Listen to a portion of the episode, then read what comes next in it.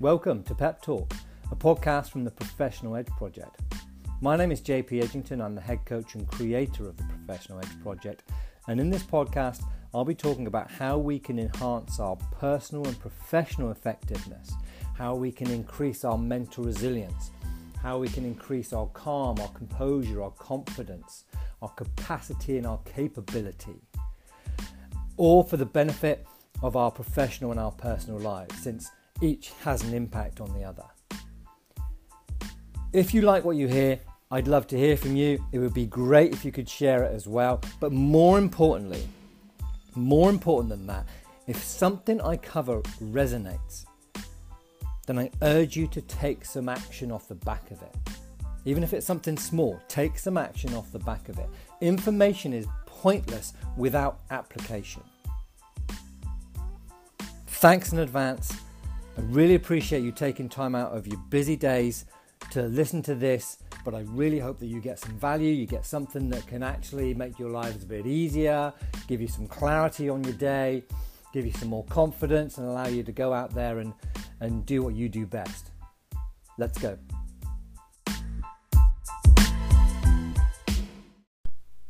Welcome to the next episode of Pep Talk.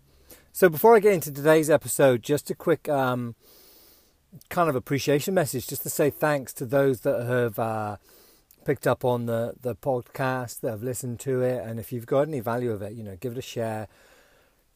I know a couple of people that have um, mentioned that they've got something from it, and that they they know of someone else who's could benefit or would be interested, and so they've they've shared that. So I do appreciate that. Um, also, you know, have a look at the um, Professional Edge Project Facebook page. Uh, search Pro Edge Project uh, on Facebook, and there's um, more stuff on there, and more stuff will be coming as well. And if you have questions, if you have um, any, of this content that resonates, then let me know because that can also drive what I put into these podcasts and what I um, kind of content I put out there. And um, it's also just really useful to know whether this is useful or not.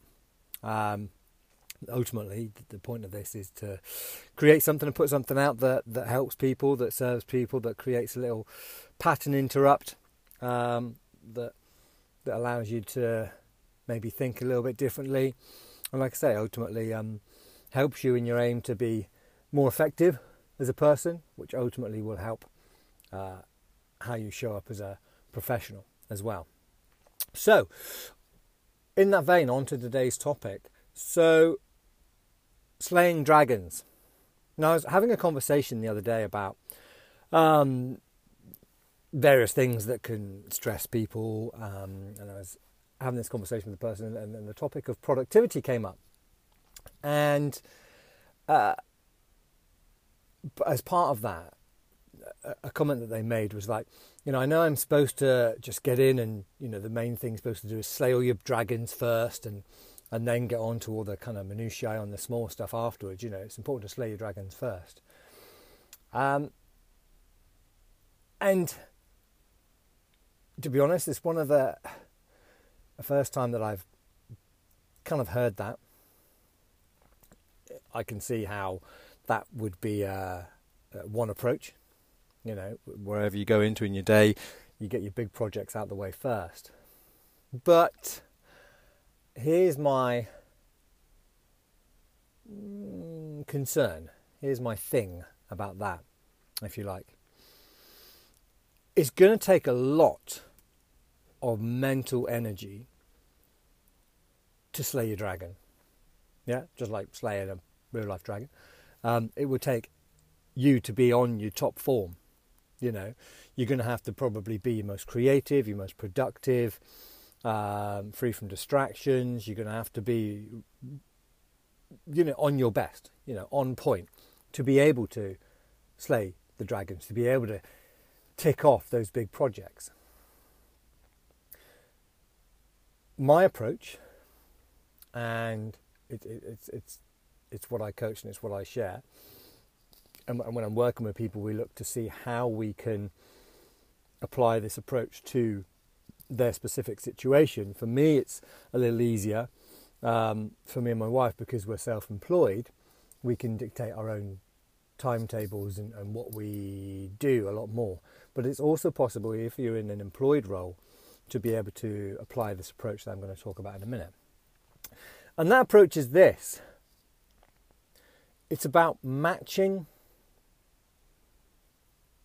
the task to your current level of attention, your current level of energy. All right?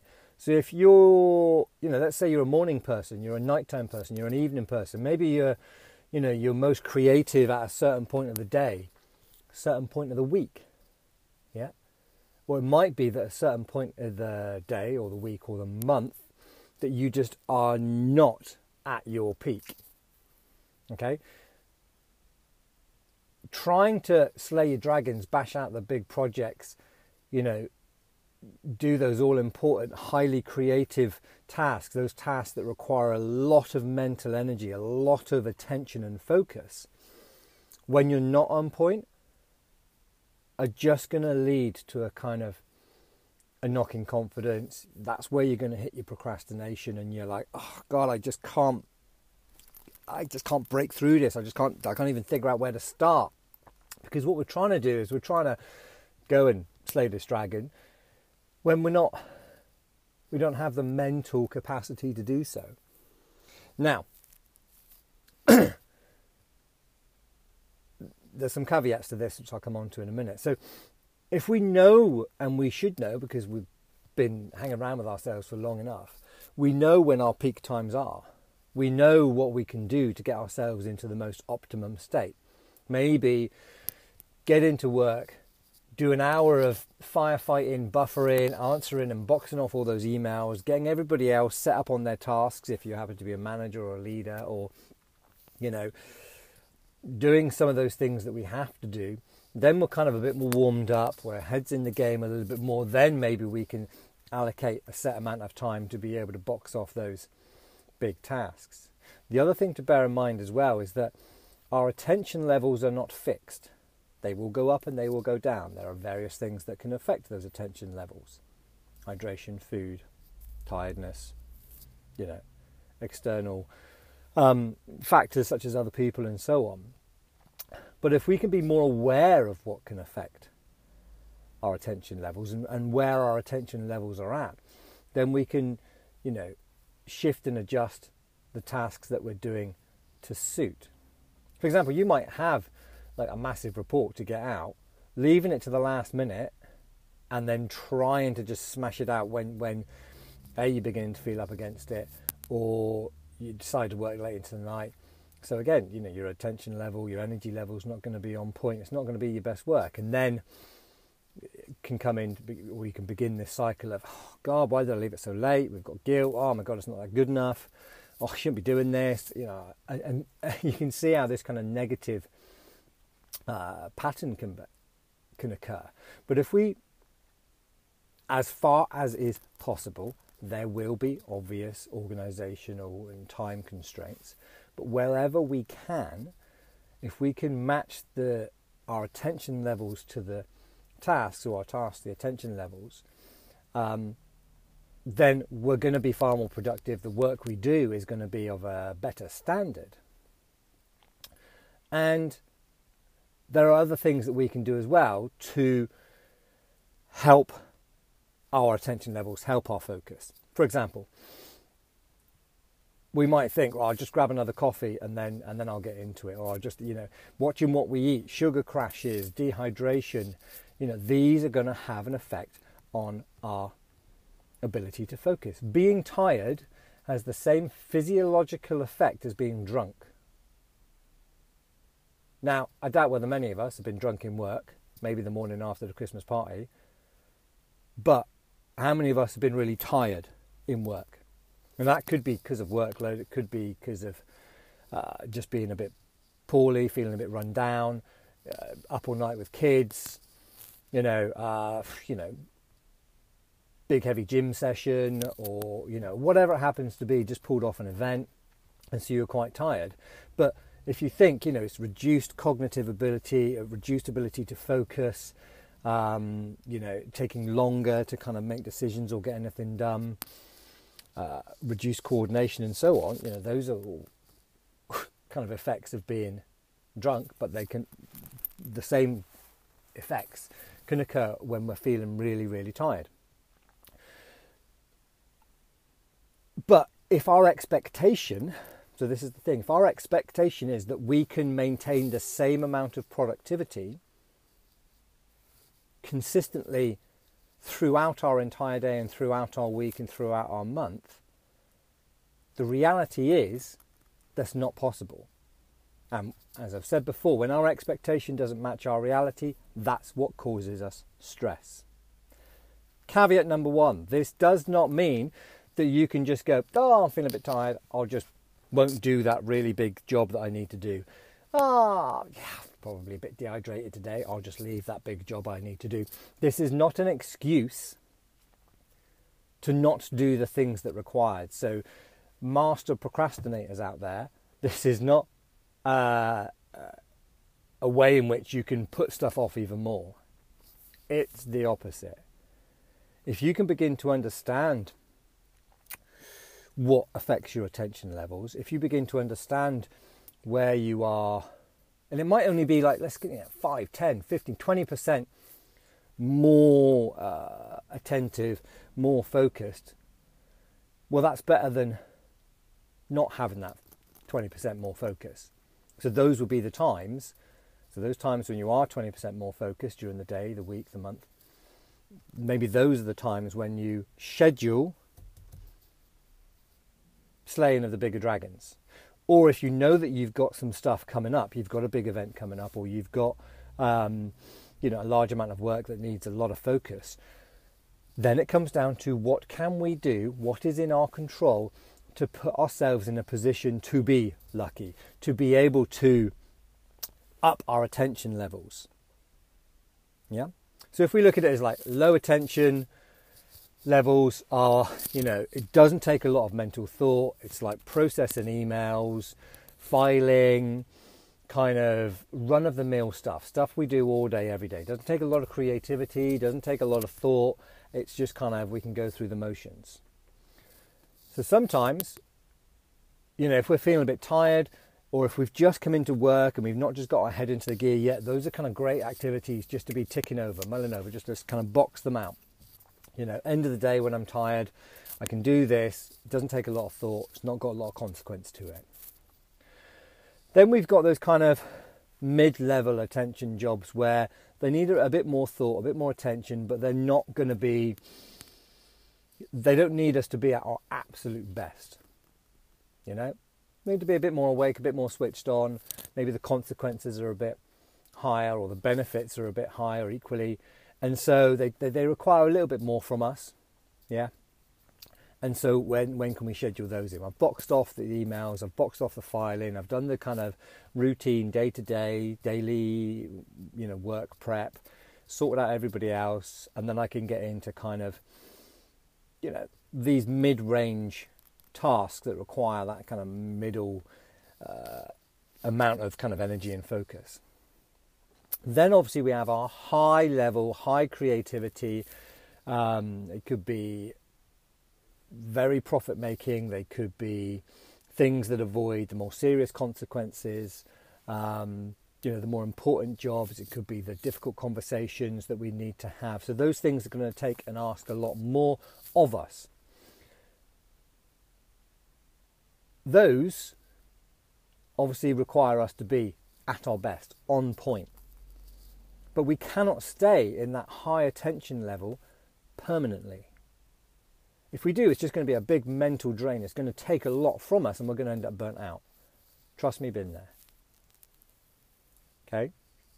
But hopefully you can begin to see now how when you are in that super productive, you know, you are in that kind of upper mid attention level into the upper attention level where you are your most creative. I know for me, I'm best in the morning. Like, not first thing in the morning, I need like an hour or so to wake up, get my head into gear. I'm better if I've gone out if I've walked, I've got some fresh air, if I've had a little bit of exercise or a lot of exercise to properly get the endorphins going, then I can sit down and then I'm away. Yeah? Or if I've had some level of uh, intense mental engagement first thing in the morning, like a pretty solid workout or a run, or you know, I've managed to go get some climbing done, you know, like six o'clock in the morning for a couple hours, an hour and a half. Then I go and do some work. I, I'm just then in my high creative, high attention levels, best ability to solve problems.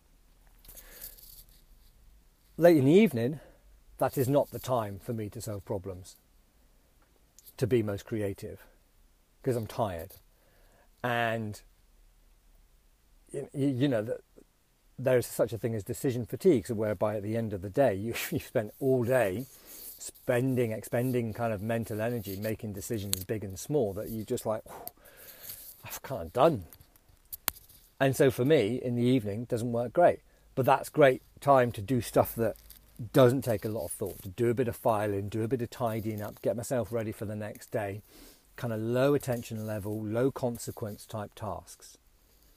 But hopefully you can see that if I shift that, around, if I waste my high attention highly creative times doing mundane stuff, what a waste of energy. Or equally, if I try and have to grind out the high attention, the creative, the really important, the high consequence or high benefit type work when I am at really low energy points, when I'm not at my best, it's going to be difficult. It's going to have the potential to knock confidence. You know, it's going to be a lot more uh, uh, a, a more difficult process. I understand. I get that sometimes we don't get to choose what task comes our way, but I can pretty well guarantee that there are way more times in our day where we can than we actually currently are. So that's what I'm going to ask you to do now. Look at your day, look at your week, look at yourself and go, okay, what, when, when, when do I work best? Maybe you're a night owl. Yeah. Maybe actually you're the most creative, you know, at that kind of quiet period of the evening. Maybe you've just got like two uber productive hours straight after lunch or straight before lunch. Who knows? Okay. You know how you best work or you know what kind of effects, and if you look strongly enough, you can figure it out uh, you can look at what affects your attention levels. You can look at what boosts your attention levels. Whether you feel really good after a run, whether you feel really good after, you know, watching a bit of comedy or whatever it happens to be. If you've boxed off the minutiae, if you've kind of fought the fires and, and done so on, then you can be a bit more head clear. Or maybe you are the kind of person that just likes to go in and slay the dragons. But the point being is it's matching the tasks at hand with your attention levels and how you work best. Now, if this is slightly counter to what's expected inside your organization, then I would say have a conversation with your colleagues, your managers, to say, look, I would like to try this for a week and see what my productivity is like because I reckon at the moment I've got to come in and I've got to do X and Y and it doesn't suit. So, what I'd rather do is come in and do ABC and then do X and Y here because that's when I'm most productive. Excuse me. Yep, it's just about having a conversation. Rather than going, oh, I got too much work on. Oh, I, can't get my head in. There's too much. There's overwhelmed, There's this. Instead of coming to your manager with a problem, you go there with a solution. You know how you work best. Yeah? We just sometimes got to take time and have a look at it. So, matching attention levels to the tasks at hand. Label them just kind of low intensity, medium or average intensity, or attention required, or creativity required, and then those high level attentions. And again, like I said before, you can't maintain high levels of mental attention consistently throughout your day or throughout your week. Okay, so you've got to allow in times for the mundane, because we've all got those kind of mundane, run of the mill jobs to do. Focused attention for, say, just a couple of hours at a time on that big project. Maybe it is going to take you a day or two days to write the report, to write that strategy, to fill out that procedure, complete that procedure, write out that risk assessment, whatever it is. But you're not going to be able to maintain high levels of attention for six hours. It's going to be hard. So you either have to build in breaks or better yet, to schedule sections of time, two hours of highly attention, highly focused, high attention levels, maybe over three days. And then you tell your colleagues, tell your other members of staff, you know, that during those two hours, unless it's an absolute emergency, you know, I'm not contactable. Yeah? I suppose the point of this is if you're going to go and slay dragons, if you've got dragons to slay, yeah, make sure you're properly on point to do that. So work with when you know that your attention levels are at best. Do what you uh, do what is in your control to stack things in your favour. Hydrate well, exercise well. You know, do whatever you've got to do to stack things up so that you are in the best position to slay those dragons. Or alternatively, don't even enter that dragon's lair. Don't even enter that um, arena if you're not on point. Or if you have to, you're just going to have to expect that chances are you're not going to be able to come out the other side in, in, in a good way. Dragon's going to kick your ass. Yeah. Sometimes we've just got to, you know, I get that. We've got to put, um, you know, the time in to pull out those big tasks when we're not at our optimum. I get that. But what you can do is you can manage your expectations as to what the quality's like, or there will be certain things that you can do, to, even in that, to stack things in your favour. Build in a little meditation when you're in the middle of a big event or, or, or dealing with a crisis or whatever it is.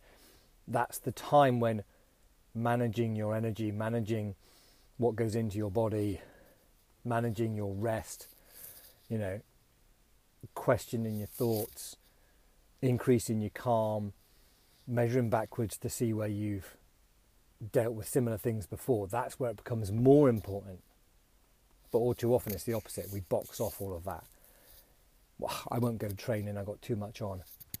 Oh, I haven't got time to eat properly, I'll just grab, you know, a cake. That'll do. Cake and another coffee.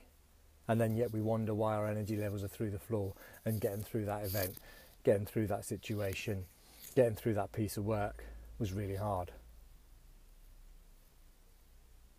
So, matching attention levels to the tasks, matching tasks to the attention levels, and what we can do to shift those attention levels. Yeah. Hopefully that's been useful. If it has, give it a share. Give me some feedback. Let me know. Um, whether it's useful or if you need help kind of figuring out how to do that in your organization or how to do that in your day to day because sometimes we can't see the wood for the trees.